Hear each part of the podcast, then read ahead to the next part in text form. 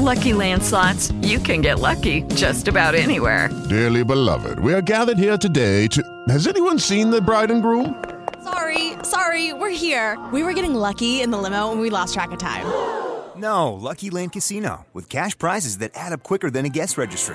In that case, I pronounce you lucky. Play for free at Lucky Land Slots dot com. Daily bonuses are waiting. No purchase necessary. Void where prohibited by law. eighteen plus. Terms and conditions apply. See website for details.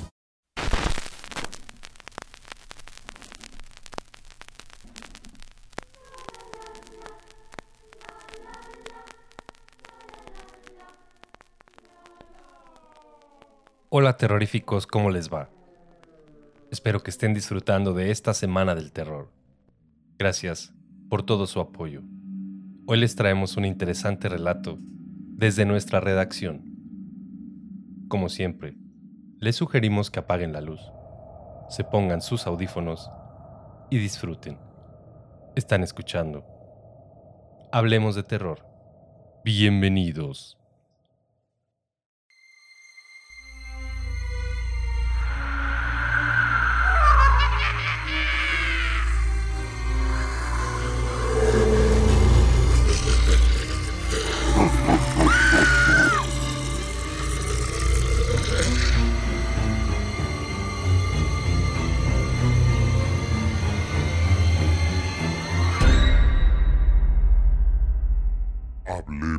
de terror.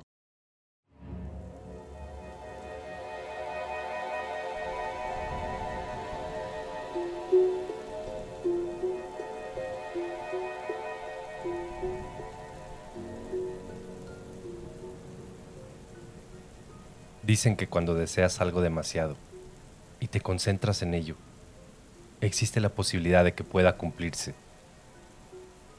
Esta es la historia de Javier, un veterano escritor de novelas de ficción que siempre quiso escribir un bestseller, pero nunca pasó de novelas mediocres y pocas ventas.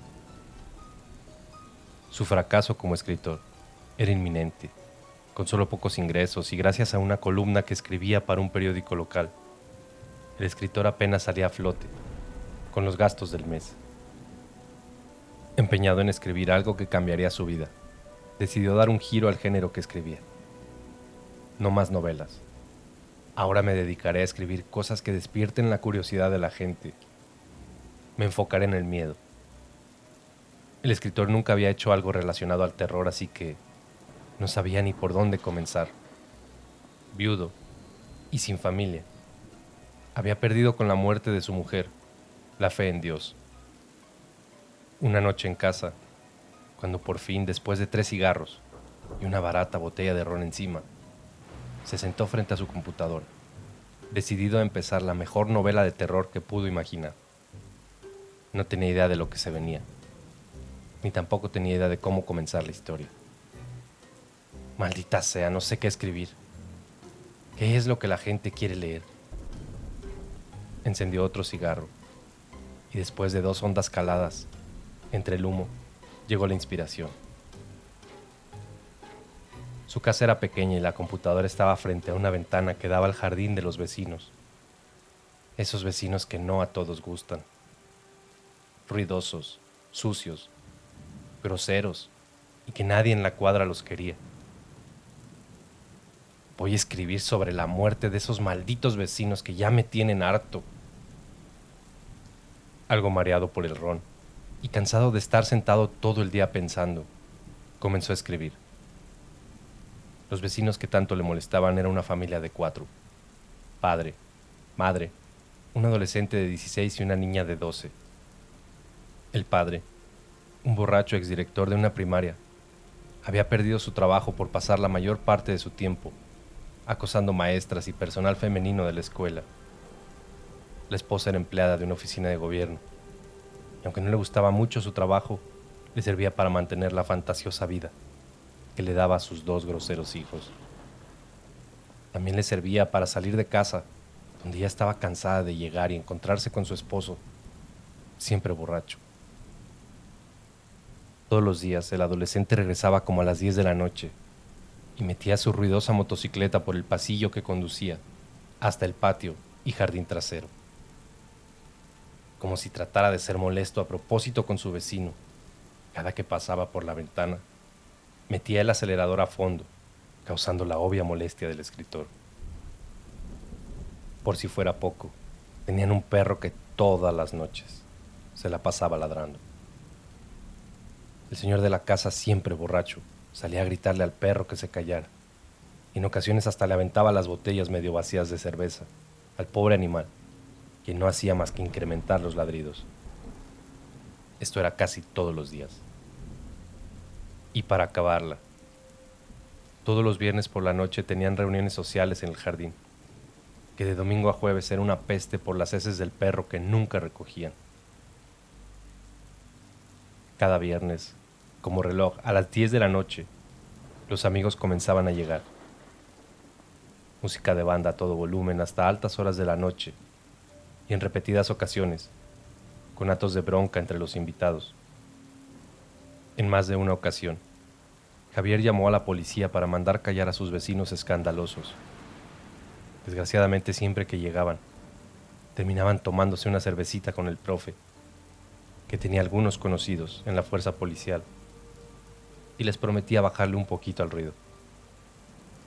Con todo esto en mente, Javier se puso a escribir la muerte del profe en una de sus borracheras. La muerte se llevaría a cabo en uno de sus viernes sociales. Y algo de lo que escribió decía más o menos así.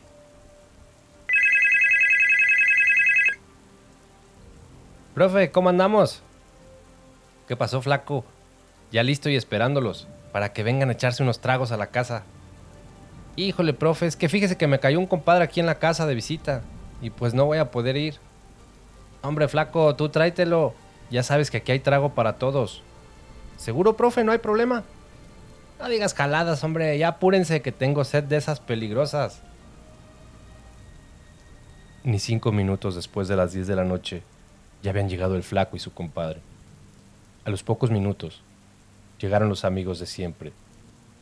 En total eran como ocho personas. Para no variar, la música a todo volumen y todos tomando y cantando, felices de la vida. Como todos se conocían, de muchos años, las bromas pesadas entre ellos era algo normal. Pero el compadre del flaco, un hombre serio y reservado, no parecía agradarle las bromitas de los amigos de su compadre. Y entrados en copas, y tarde por la noche, el compadre, harto de bromas tontas, se paró de golpe diciendo: Bueno, ya estuvo, ¿no? Ya bájele a sus chistecitos, o le pongo un alto. Muy tomado y molesto, se paró el profe diciendo: Mire, viejo hijo de la tiznada, a mí en mi casa nadie me viene a gritar, y menos un gorrón que nada más vino a tomarse nuestro vino.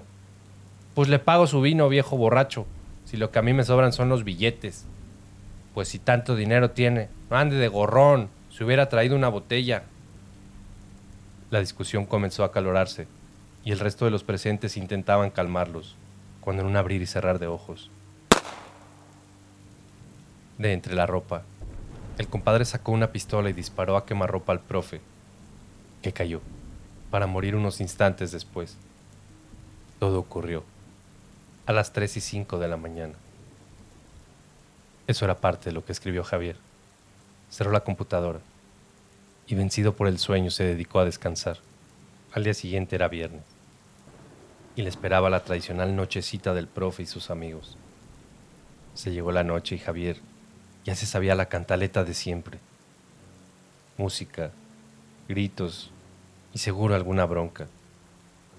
Realmente ya se había acostumbrado, así que iba a seguir escribiendo su historia, cuando el sueño lo venció. Un ruido interrumpió su sueño.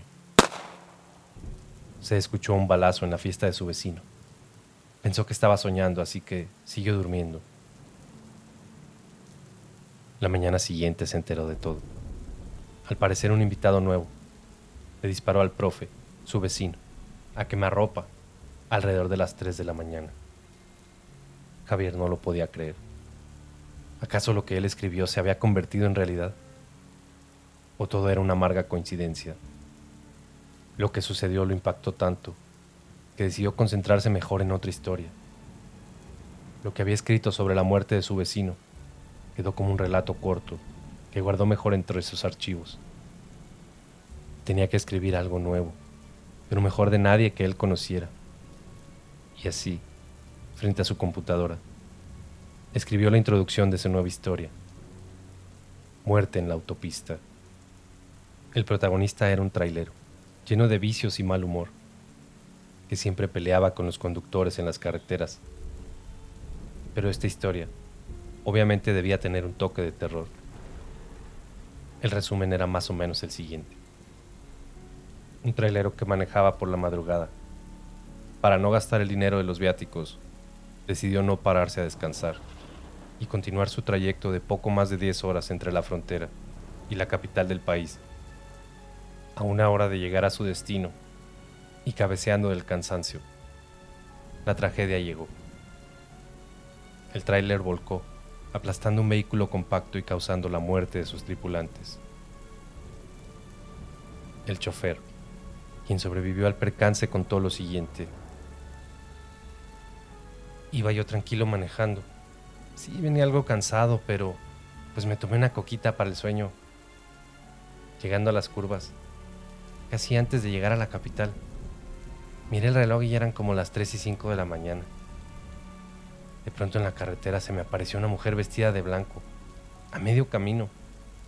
Di un volantazo para esquivarla y pues me volteé. Yo no vi que viniera ningún carro, pero al parecer sí había uno chico, unos muchachos que iban a trabajar. La neta no fue mi intención, pero la caja venía bien pesada de la carga y pues al voltearse, les cayó encima. Pues creo que sí fallecieron ellos. Apenas Javier había escrito la introducción de la historia, que contaba cómo sucedió todo, cuando nuevamente se quedó dormido. A la mañana siguiente, cuando despertó, encendió la tele para ver el noticiero que todas las mañanas ponía. El conductor del noticiero abrió con una impactante nota.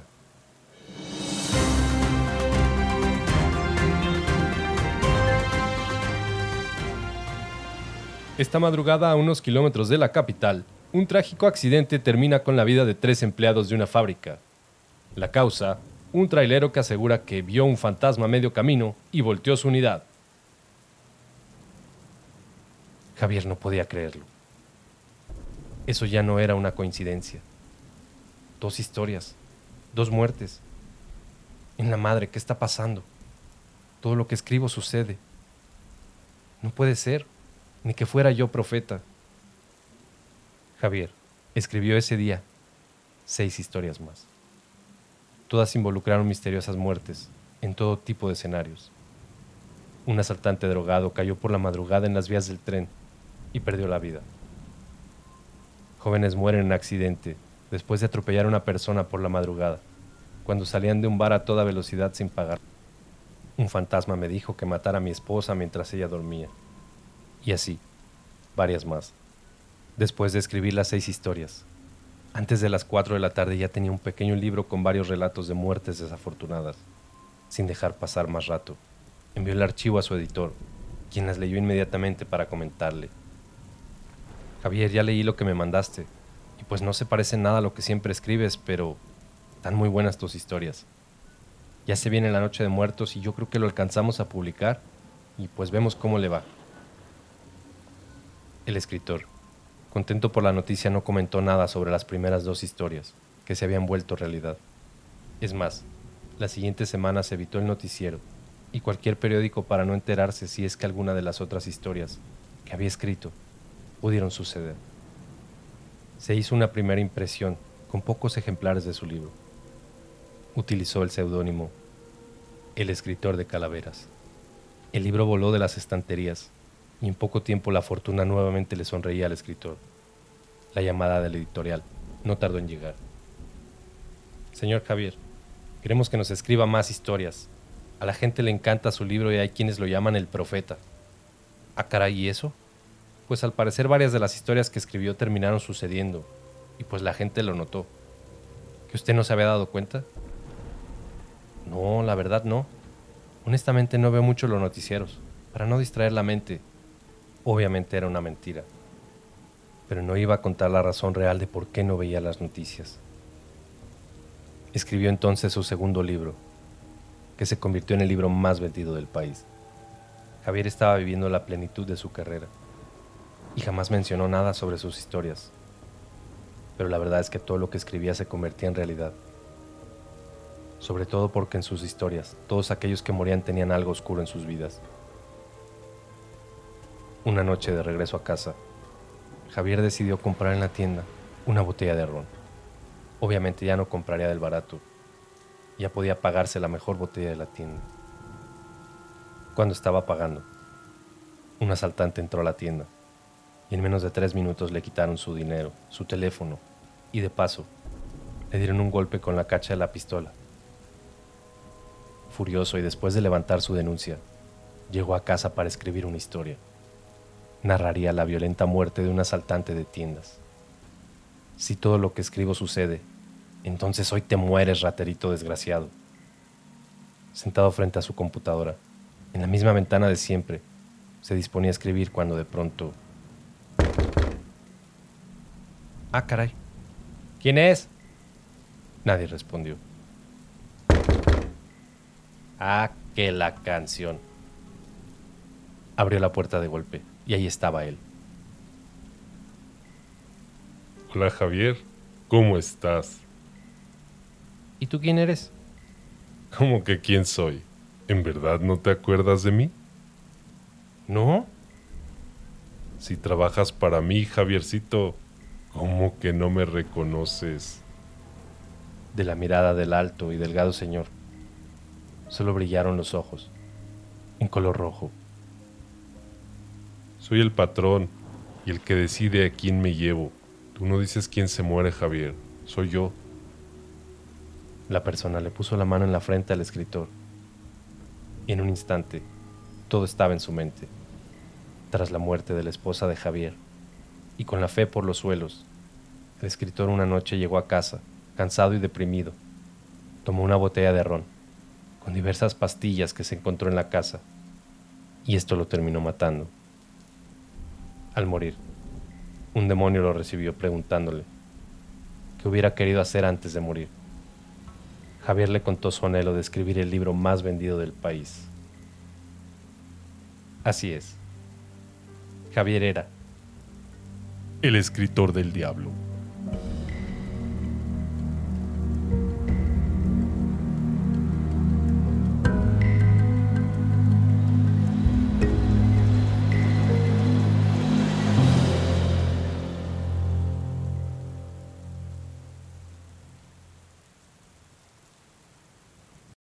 Lucky Land Slots, you can get lucky just about anywhere. Dearly beloved, we are gathered here today to... Has anyone seen the bride and groom? Sorry, sorry, we're here. We were getting lucky in the limo and we lost track of time. No, Lucky Land Casino, with cash prizes that add up quicker than a guest registry. In that case, I pronounce you lucky. Play for free at Lucky Land Slots dot com. Daily bonuses are waiting. No purchase necessary. Void where prohibited by law. eighteen plus. Terms and conditions apply. See website for details.